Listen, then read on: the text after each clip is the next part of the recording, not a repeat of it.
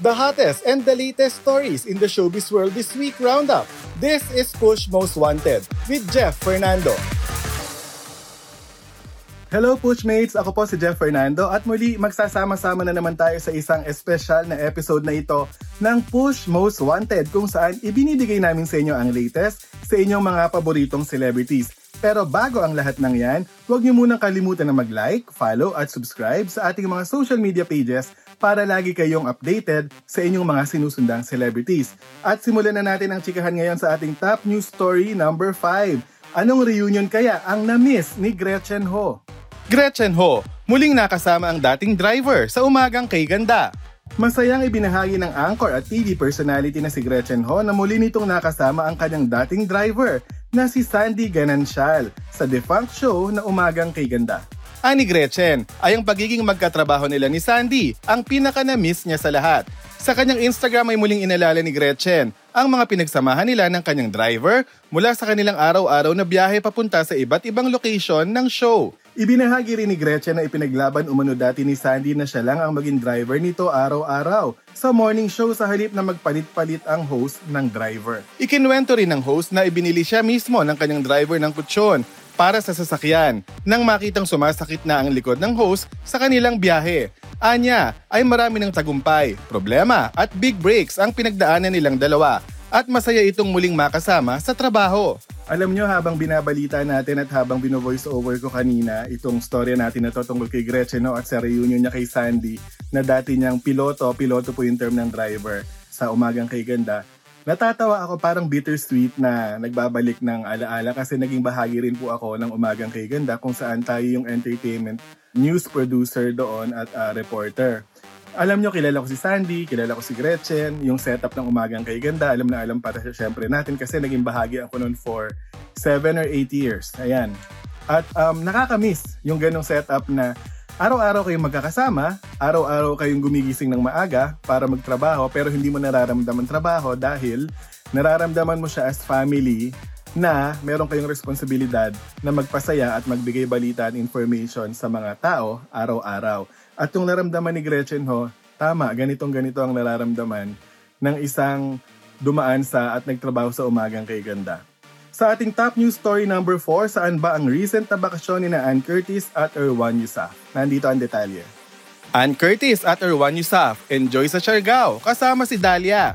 Ikinatuwa ng netizens ang pagbabahagi ni Ann Curtis ng mga litratong kuha sa recent trip ng pamilya sa Siargao. Maliban sa family picture nila ni Erwan at anak na si Dalia, habang nakababad sa dagat ay ikinatuwa rin ng kanyang followers ang mga solo pictures ng anak sa Siargao.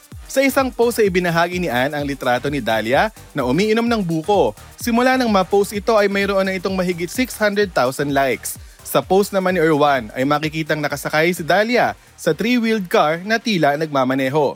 Maliban sa kanilang recent Siargao trip ay marami na ring napasyalang magagandang lugar sa Pilipinas sina Ann at Erwan kasama ang kanilang anak na si Dalia.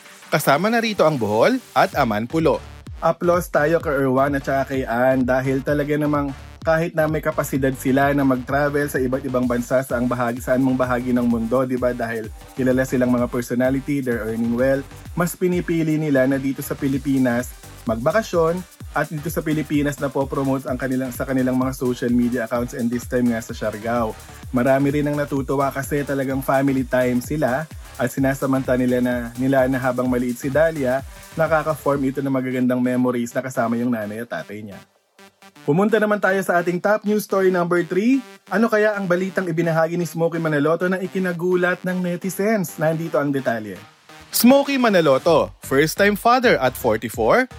Ginulat ng actor-comedian na si Smokey Manaloto ang kanyang followers nang ibinahagi nito sa isang TikTok video ang kanyang journey bilang isang first-time dad sa anak nito sa non-showbiz partner.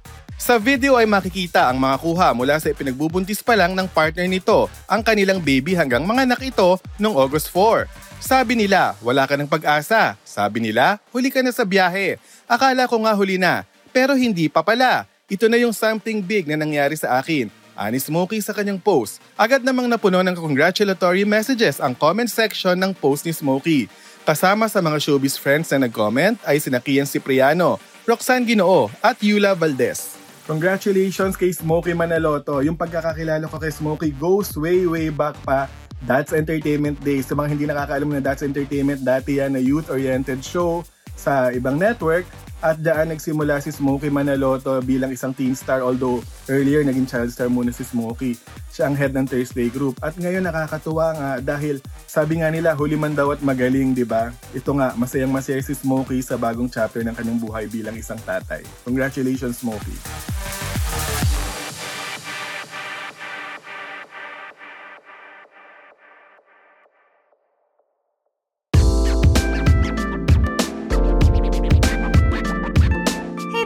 Hope you're all doing well today. My name is Kara, and just dropping by to let you know that I too have my own podcast. It's called After 30 with Kara Erigel. I talk about love, fear, relationships, career, sex, food, money, books, and how life is so much different and oddly the same after 30. So when you're done listening to this episode, go ahead and check out mine. Again, it's After 30 with Kara Erigel, available wherever you get your podcasts. See you there.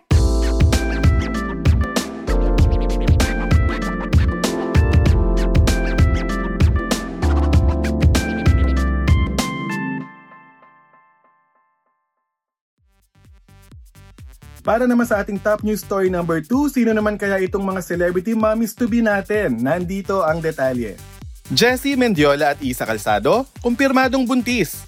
Sa birthday post ng aktres na si Isa Calzado, ibinahagi nitong marami na siyang nakaplanong gawin para sa kanyang 40th birthday dahil kasabay rin umuni nito ang ika-20th anniversary niya sa industry. Sa pagpapatuloy ng kwento ni Isa sa kanyang caption ay hindi akalain ng aktres na may mas bonggang role na nakalaan sa kanya at ito ay ang pagiging ina. Then you came along, unexpectedly. You may not have been in my immediate plans, but I instinctively knew that this was the plan. Kwento ni Isa.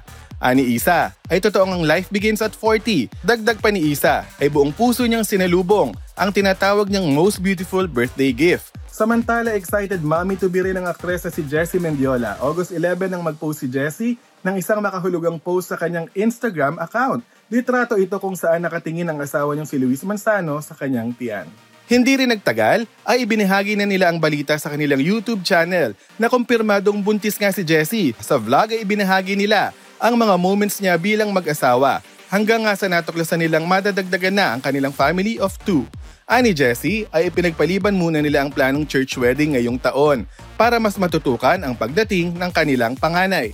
Congratulations Isa and Jessie. Sila talaga yung naghintay ng matagal, nagdasal ng matagal para maging mami, 'di ba, para magbuntis at para makapagsimula ng kanilang pamilya. At para sa ating top news story of the week, pressured nga ba si Jane De Leon sa paglipad nito bilang Darna? Nandito ang detalye. Jane De Leon, sinagot ang mga bumabatikos sa kanyang role bilang Darna. Nitong August 15, muli nang lumipad ang iconic superhero na si Darna sa Kapamilya Network. Kasunod dito ay hindi na iwasan ng kapamilya star ni si Jane De Leon ang mga batikos na ibinabato sa kanya bilang tagapagmana ng bato ni Darna. Ani Jane ay aware siya sa mga nagsasabing hindi siya bagay para sa role ni Darna. I believe naman na may point ang ating mga bashers na wala raw akong dating or what at saan daw ba ako galing? Yun po talaga ang una ang saan daw ba ako galing. Ang hindi ko pa rin po alam kung bakit daw po ako ang napili, basta ako, binigay ko po ang best ko at nag-audition po ako. Ani Jane. Dagdag pa ni Jane dumaan ito sa proseso at pinaghirapan ang ginawang audition sa kabila ng mga pambabatikos ay itinuturing pa rin ni Jane na role bilang Darna as an answered prayer.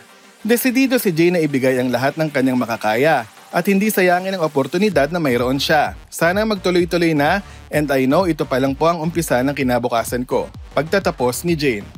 Alam niyo normal yung pinagdadaanan ni Jane De Leon na baguhang artista, binigyan ng napakalaking role, binigyan ng napakahalaga at iconic na role dahil sa mga Pilipino, 'di ba si Darna ay isang superhero, kumbaga siya yung Wonder Woman natin na local. At para ibigay siya sa isang baguhang artista na hindi pa kilala like Jane, talagang ang unang reaksyon ng sino yon Saan siya napanood? Saan siya nagbida dati? Normal yon na reaksyon. Pero, wag muna nating i-bash. Panoorin muna natin siya, ang kanyang kakayahan, ang kanyang capacity, di ba? One week pa lang ang show and congratulations dahil napakaraming nanonood. Ba? Napakaraming nanonood sa YouTube at iba't ibang platforms ng Kapamilya Network. intayin natin. Dahil sa nakikita ko very promising si Jane at meron siyang ipapakita talaga. At para hawakan ka ni Chito Ronyo, na napakagaling na direktor, aba matututo si Jane at siguradong makakaarte siya at makaka-deliver bilang Darna. Congratulations pa rin kay Jane at sa buong staff and uh, co-stars niya sa Darna. At yan ang mga maiinit na showbiz chika na inihatid natin sa inyo ngayong linggo dito lang yan sa Push Most Wanted. Again, huwag niyong kalimutan na mag-like, follow at subscribe sa ating mga social media pages para lagi kayong updated sa inyong mga paboritong celebrities. At bago tayo magtapos, meron tayong pahabol na chika. Pinuntahan natin kamakailan ng isang beauty day in Manila kung saan tampok ang Pinay skin expert na world class at sikat na sikat ngayon sa Amerika at ibang bahagi ng mundo na si Dr. Olivia Kido. Siya lang naman ang major sponsor at major skin official skincare partner ng Miss Universe. Miss Universe ha, Miss Universe. Ayan, at ibinahagi niya na bukod sa magiging isa siya sa mga judges ng Miss Universe ngayong taon, ibinahagi niya rin ang kanyang opinion sa malakihang changes na nagaganap sa premyadong beauty pageant ng Miss Universe ngayong taon. Ito yung pwede nang sumali ang mga nanay, pwede nang sumali ang mga buntis, pwede nang sumali ang mga may asawa. Ibinahagi ni Dr. Olivia ang kanyang opinion. Narito, panoorin natin. My take on that, di ba, kasi in-announce ng Miss Universe na allowed na ang married or pregnant, di ba? So I think for me, um, okay lang yun sa akin kasi you, we are giving opportunity to everyone na, na, na from 21 up to 28 yata yung age, no, na nagkaroon na sila ng anak, pero gusto rin nilang sumali. So now they have an opportunity. So I think it's more of equality, Kuya Mario, and I think uh, uh, the opportunity para sa, alam mo yun, pantay-pantay. So okay ako doon. So you're open to that? I'm open to that. Thank you. Thank you so Thank much. you. Congratulations kay Miss O. Yan ang tawag natin sa kanya si Dr. Olivia. At uh, mas marami pa sana ang iyong maging endorsers, mas marami pa sana ang mapaganda ng iyong mga produkto. At mga kapamilya, huwag niyo rin kalimutan na mag-tune in sa ABS-CBN Entertainment Spotify in partnership with Podcast Network Asia dahil mapapakinggan niyo na rin dito ang inyong favorite ABS-CBN shows na Push Best Live at syempre itong Push Most Wanted. This is Jeff Fernando, your showbiz news reporter, and thank you for listening to this episode of Push Most Wanted. For more showbiz news, visit us on push.com.ph and follow us on Facebook and Instagram at, at Push Alerts and on Twitter at push underscore alerts.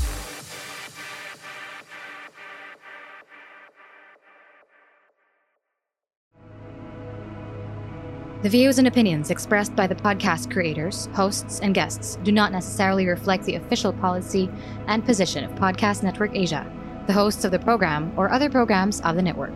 Any content provided by the people on the podcast are of their own opinion and are not intended to malign any religion, ethnic group, club, organization, company, individual, or anyone or anything.